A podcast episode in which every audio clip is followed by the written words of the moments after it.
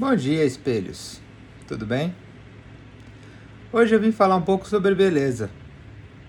Mas não se preocupem, não vim dar dicas de maquiagem, de estética, não conheço nada sobre esse assunto. Vim falar sobre um outro tipo de beleza. Uma beleza que foi contada em um mito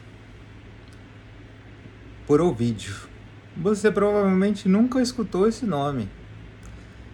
Foi um poeta romano que viveu na mesma época de Cristo. Mas com certeza você diz e fala muito sobre o que ele escreveu. E você provavelmente já citou várias pessoas com os adjetivos que ele escreveu. O famoso mito de Narciso. Ou narcisistas? Quem nunca falou? Foi o vídeo que escreveu esse mito.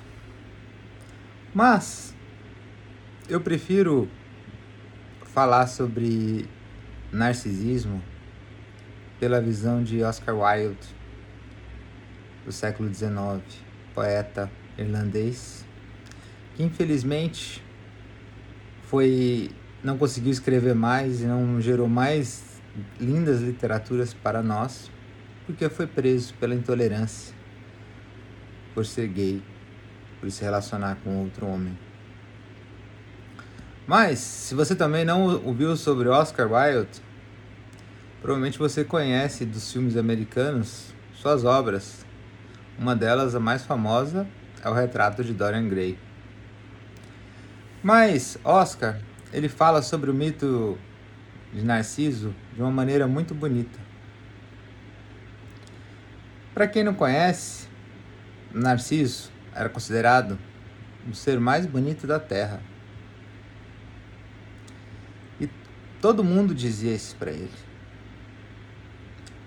E ele então, convencido de sua beleza, ia todos os dias ao rio cristalino olhar para o rio e admirar sua beleza no reflexo. Era um procedimento diário, e a cada dia que ele olhava seu reflexo, ele se apaixonava cada vez mais, e mais, e mais. Era um amor por si inconfundível. Ele era totalmente apaixonado por ele por sua beleza, por aquela imagem que ele via. Até que um belo dia, olhando a sua imagem, ele a desejou tanto, tanto, mas tanto, que foi em direção ao rio e acabou se afogando. Oscar fala que alguns dias depois as árvores foram até o rio e viram que suas águas doces haviam se transformado em águas salgadas. O rio estava chorando. então perguntaram: Rio, por que choras? O rio respondeu: Vocês não, sou, não souberam? Um grande amigo morreu aqui comigo acabou se afogando e eu não pude fazer nada.